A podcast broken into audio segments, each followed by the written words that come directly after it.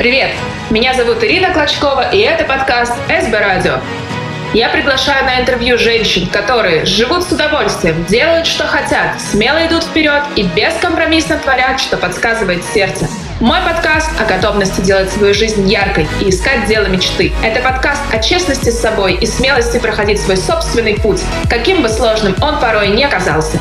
Меня вдохновляют истории моих героинь, и я хочу рассказать эти истории вам. Журнал «Heim» попал ко мне в руки не так давно, и я сразу влюбилась. Стиль, визуал, тексты, качество бумаги и верстки – это просто рай для эстетов. И мне, конечно, сразу стало интересно, что за история стоит за проектом, какие люди его делают, чем они живут и что их вдохновляет. И вот сегодняшний мой гость – главный редактор проекта «Heim» Татьяна Илларионова. Татьяна по образованию архитектор, что отчасти предопределило ее понимание и любовь к красоте. Татьяна родилась на юге, но это не мешает ей вдохновляться скандинавской эстетикой. Мы с Татьяной говорим о внутреннем минимализме, о Европе и разумном потреблении, о золотом веке печатных изданий, о миссии и философии Heim, об искусстве быть счастливым, медитации, семье и доме. Послушайте интервью и поразмышляйте, что же для вас значит понятие Heim. Татьяна, здравствуйте. Здравствуйте, Ирина. Привет всем. Татьяна, насколько я знаю, вы родом из Ростова-на-Дону. Как так получилось, что южная девушка так прониклась северным духом и стилистикой? На самом деле, если уж совсем так брать, откуда я родом, я не из Ростова-на-Дону, я из Узбекистана, но суть того, что я южная, это правда. Большую часть времени прожила на юге России. На самом деле, мне кажется, что это просто моя какая-то такая давняя увлеченность минимализмом. И, собственно говоря, минимализм как-то имеет такие корни именно скандинавские. Наверное, я думаю, что именно тут дело было в минимализме, вот, а потом уже и в самой какой-то северной направленности и такой увлеченности именно минимализмом изначально. Откуда взялась увлеченность минимализмом? Я вообще просто по образованию архитектор. Ну и, собственно говоря, из всех стилей, которые, в общем-то, возможны в истории человечества и в истории культуры, минимализм кажется мне достаточно логичным таким именно для человека, для существования, когда все логично, когда нет избытка, нет какого-то переизбытка декоративности, то есть то, что нужно, то, что необходимо для жизни, но это все со смыслом и имеет определенную насыщенность именно какими-то идейными вещами. А вы сами сейчас в обычной жизни своей придерживаетесь стиля минимализм, как я поняла? Ну да, в общем-то, я придерживаюсь стиля минимализма и чувствую себя в нем достаточно комфортно. То есть это касается не только внешнего какого-то пространства, которое меня окружает, в котором я нахожусь, но и, в общем-то, образа и стиля жизни. То есть меньше потребления, больше осмысленности, так скажем. А есть у вас какие-то регулярные правила, принципы по тому, как соблюдать стиль минимализм? Ну, например, я знаю, что люди, которые стараются избавиться от большого количества вещей, как-то себя в этом сознательно ограничить, например, покупая новые вещи, допустим, 2 штуки, избавляются от 4, которые уже есть. Вот есть у вас что-то подобное? Да, у меня есть что-то подобное, однозначно. Мне близок такой подход. Я стараюсь отдавать свои вещи ненужные периодически, специальные какие-то организации, которым нужны эти вещи. Стараюсь как можно меньше покупать ненужных вещей. Перед тем, как идти что-либо покупать, просто подбираю, что именно мне не хватает. Стараюсь осознанно к этому подходить. Мы даже издали книжку, которая называется «Базовый гардероб». Там как раз все правила именно отношения такого сознательного к выбору одежды и к своему стилю описаны. В общем-то, я сама тоже слежу за этим достаточно тщательно и считаю, что это достаточно разумно. И с точки зрения экологии и всего прочего, это имеет смысл, конечно, и очень актуально в настоящее время. Вы считаете, тот уровень минимализма, который присутствует сейчас в вашей жизни, этого уже достаточно или хочется еще больше его усовершенствовать? Всему вообще, на самом деле, во всем должен быть какой-то баланс, какой-то смысл. Да? Я не стараюсь себя ограничивать во всем, но я стараюсь разумно ко всему относиться и, безусловно, там, где еще можно что-либо осмыслить, я это периодически делаю, и, конечно, нет предела совершенства. Думаю, что, как у каждого человека, есть к чему стремиться всегда.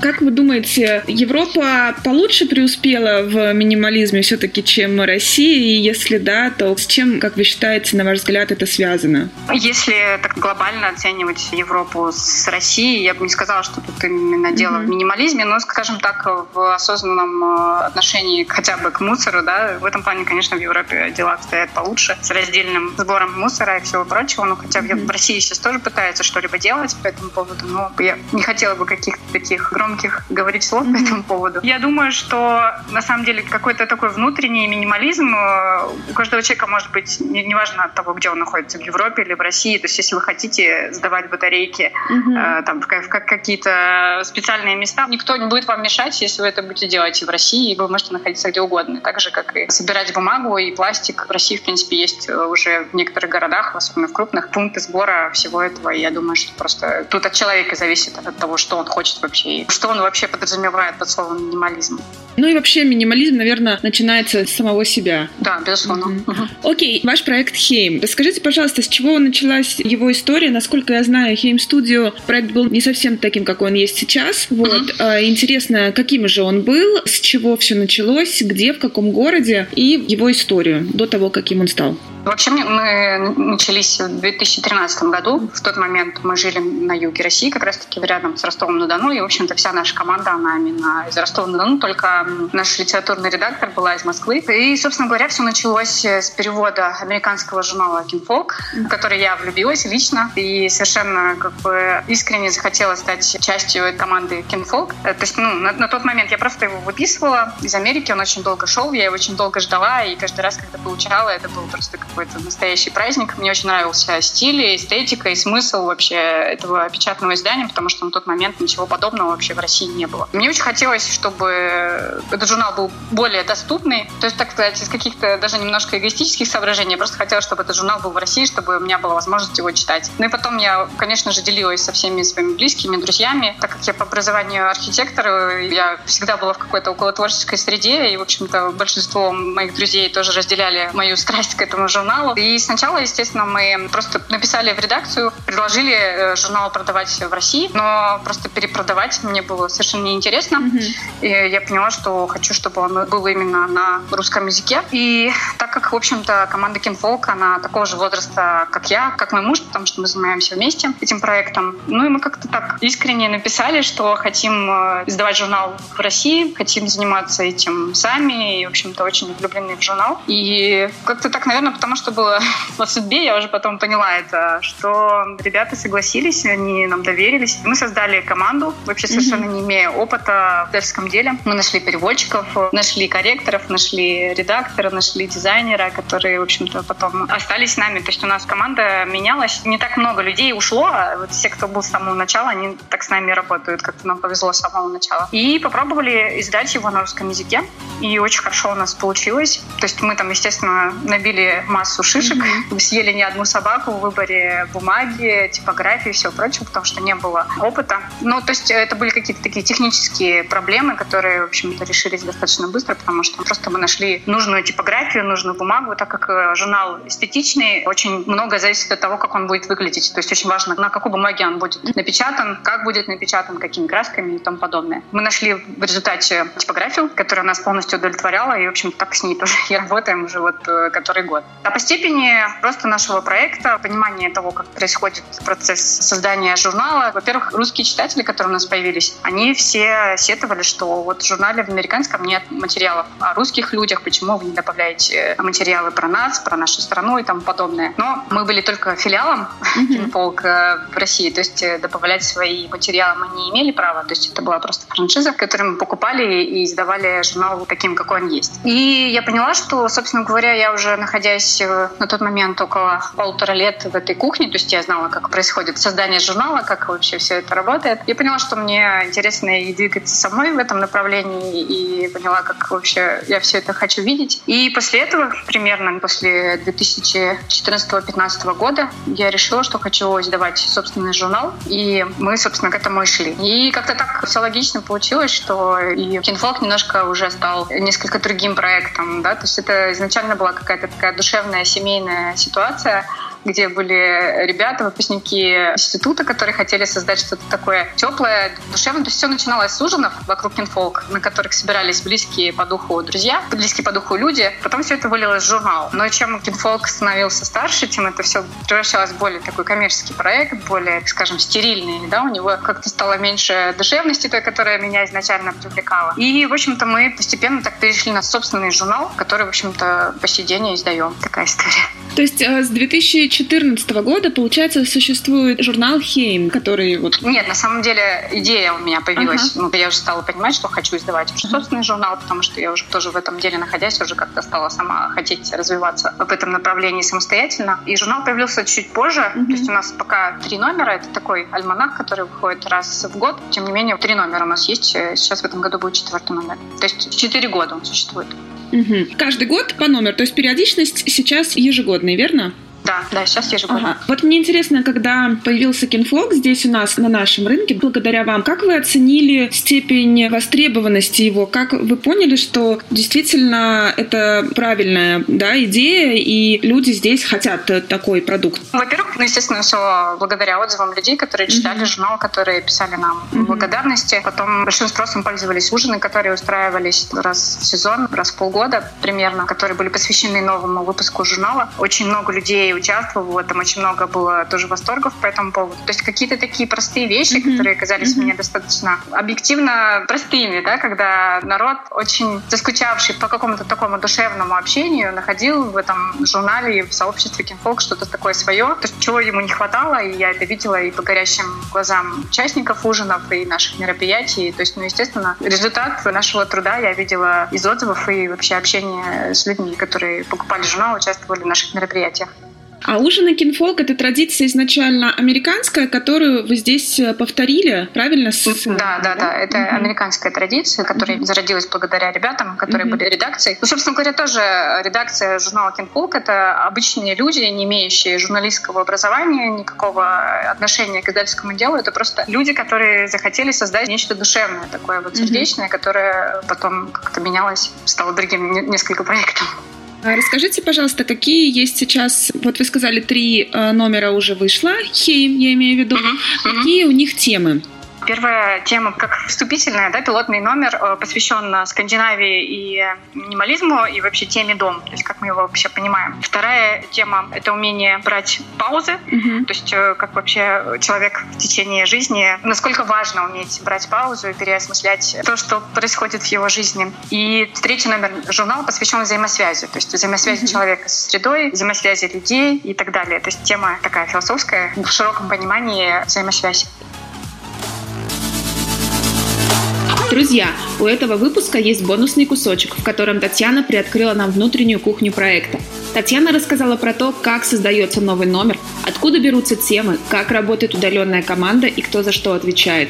И почему удаленный формат работы – это совсем не страшно. Как послушать бонус, я расскажу в описании к этому эпизоду.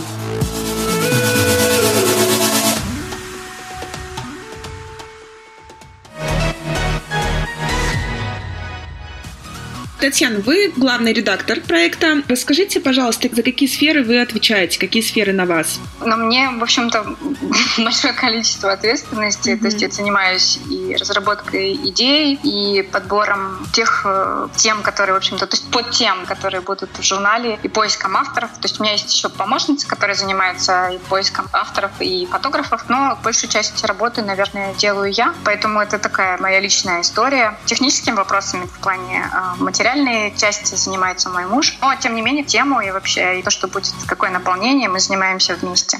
Я, в общем-то, занимаюсь и какой-то тоже эстетической частью. То есть дизайнер наш уже это все вместе собирает, занимается версткой, но там подбором фотографий, стилистикой съемок самих занимаюсь я.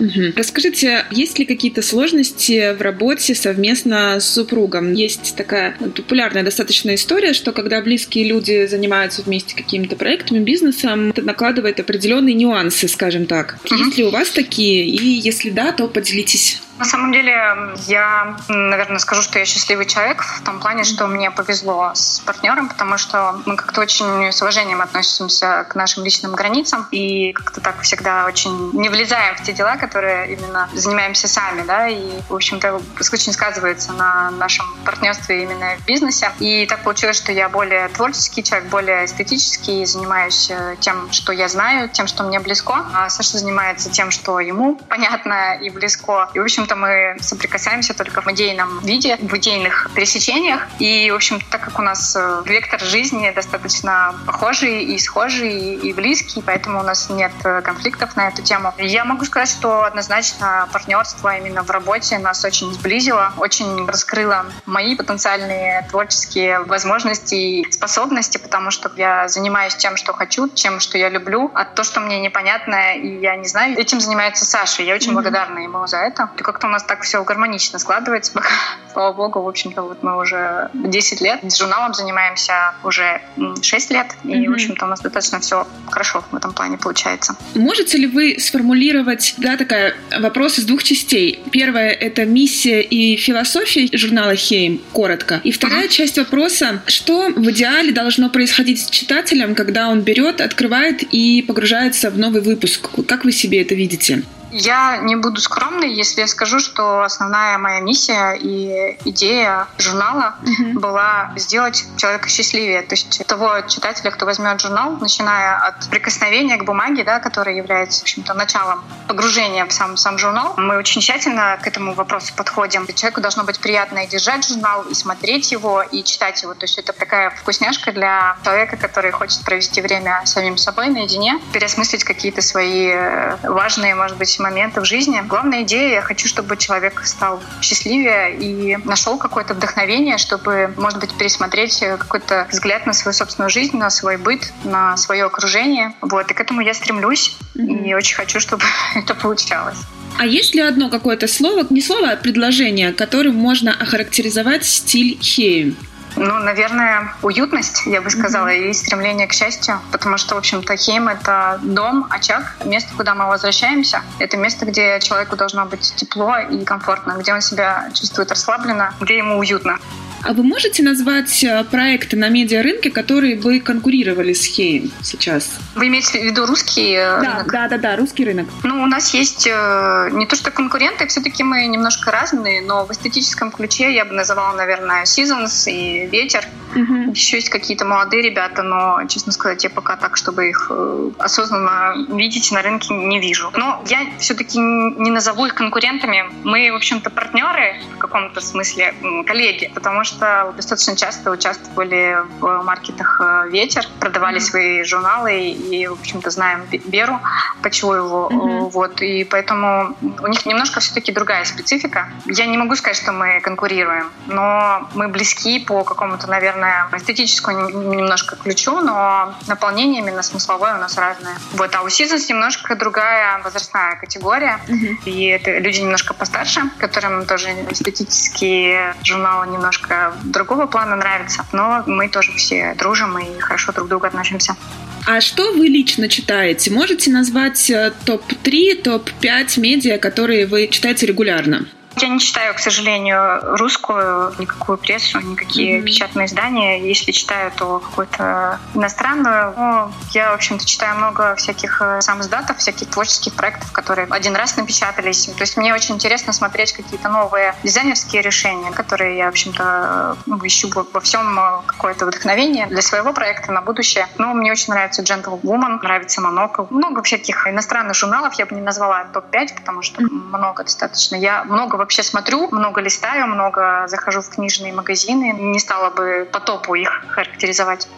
Я могу признаться честно, что когда у меня творческий, да, ступор или что-то вроде маленького кризиса, я часто листаю Instagram Heim Studio, беру тот журнал, который я в свое время приобрела. Чем, помимо перечисленного, еще вдохновляетесь вы? Возможно, это кино, походы на какие-то творческие мероприятия, музеи или еще что-то такое? Да, я, конечно же, меня вдохновляет кино и выставки. Я очень много хожу на выставки. Мне очень везет именно с какой-то дружеской средой, да, с друзьями, которые у меня есть. Большинство из них дизайнеры, фотографы. Я вот буквально вчера была на защите диплома своего друга, который закончил Венскую академию искусств. Такие мероприятия тоже меня очень сильно вдохновляют, потому что я смотрю вообще на какие-то тенденции в современном искусстве, то, как это все происходит с точки зрения концепции, как это все организовано. То есть, в первую очередь, конечно, меня вдохновляет люди и те люди, которые нашли себя в каком-то таком жизненном деле, которые чувствуют себя комфортно, которые делают добро для окружающего. Это не только коммерческая составляющая проекта, но и в первую очередь это какое-то добро, которое люди несут своей работой. Меня это больше всего вдохновляет.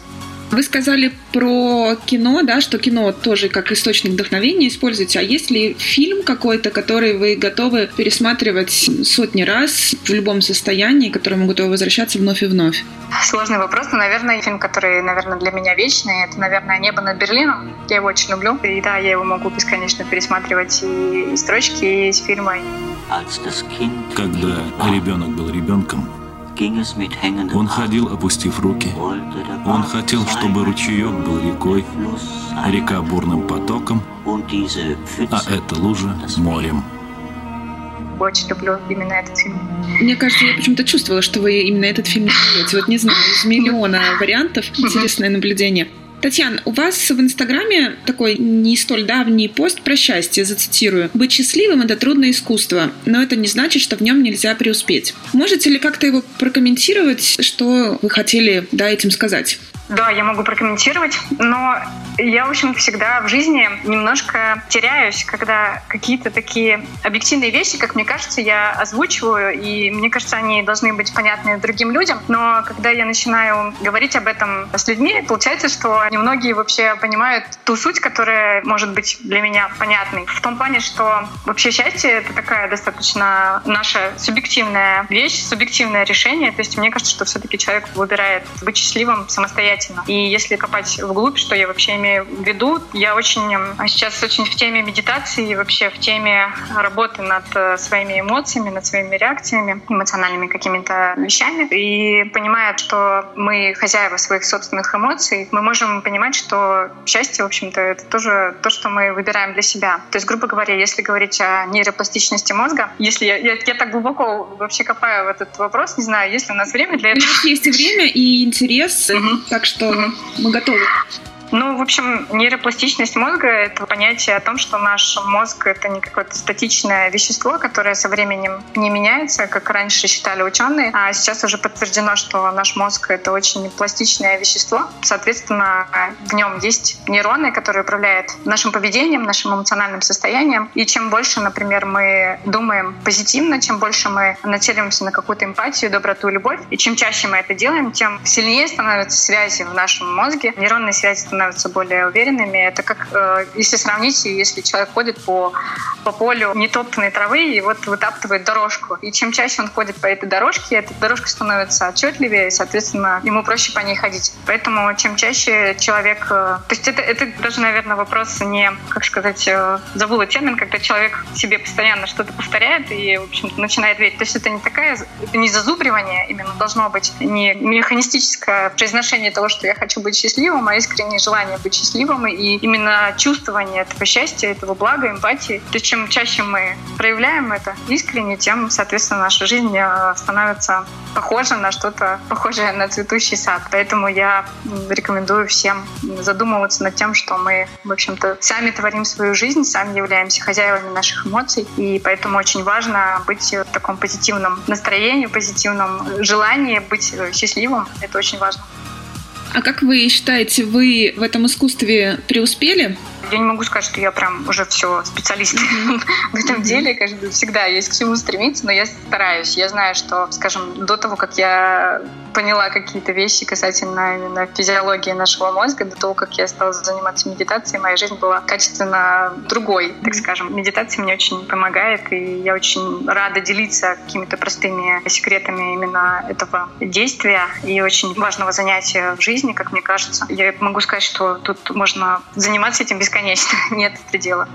Вот у меня тоже был как раз вопрос про медитацию. Можете ли вы, знаете, на таком бытовом уровне с примерами сказать, что вам дают медитативные практики, скажем так, в долгосрочной перспективе и с точки зрения быстрого эффекта? Прям с примерами. Предположим, раньше вы на одну ситуацию реагировали остро и суперэмоционально, а сейчас способны приподняться над ситуацией и быть более спокойной и такой осознанной.